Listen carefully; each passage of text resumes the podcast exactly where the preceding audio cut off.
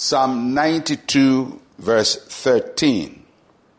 Those who are planted in the house of the Lord shall flourish in the courts of our God.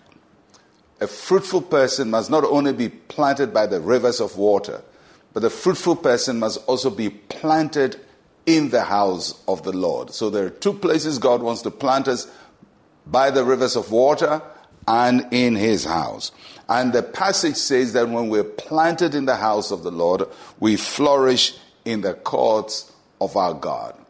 Where we get planted or where we settle ourselves is important, is critical, is crucial to how our life turns out. And that's why someone told us earlier not to sit uh, with some people or walk with them or stand with them but we must be planted by the rivers of water and in the courts of our God.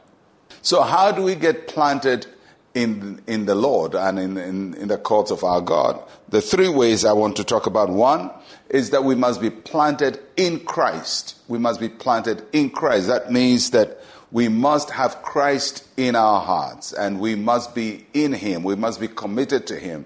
We must have a sense that we are saved and and have an assurance that we belong to Christ. Because many times people uh, would say, Well, I belong to Jesus, I am a Christian, I go to church, but they don't have an assurance that they belong to Him totally and that He is theirs totally. You must have that firmness. And, and when we say something is planted, it, it, means that the thing is firm. So to be planted in Christ means that you are firmly established in Him. You know Him as your Lord. You have no doubts that He is in your heart. And your Christian life is on a solid ground. That is being planted in Christ. That's the first way we get planted. Second is to be planted in a community of believers, or what we normally call the church. To be planted in the house of the Lord is that we spend time and we fellowship with people of God. Of course, not everybody in the church is perfect. Uh, once you've been in church, you know that there are all kinds of people who come to church. The church is several things. It's the house of God. It's also a place for God to work on people and, and, and, and make them better people. So there are people in church whose lives are not together, but they are still in church. But that doesn't mean that we can uh, decide not to go to church. It's important that we are planted in a community of believers. Surround yourself with people who share your faith, whom you can pray with, whom you can uh, spend uh, time studying the Bible with, because you have to be planted in the house of God. So that is the second thing. Be planted in Christ. Number two, be planted with a community of believers. And number three, we must be part of the mission of Christ.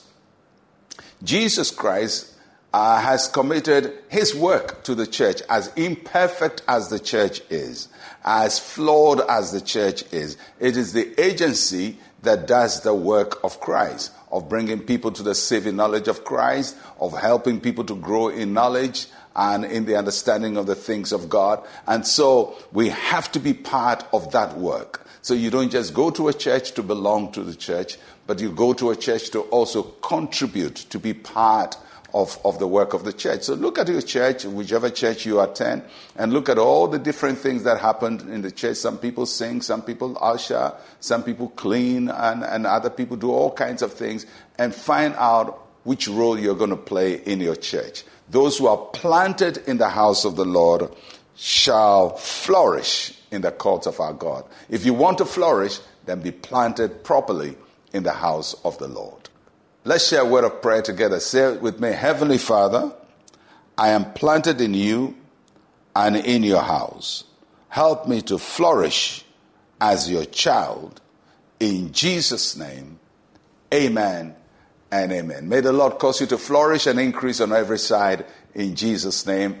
I'm Pastor Mensa Otabil. Shalom, peace, and life to you.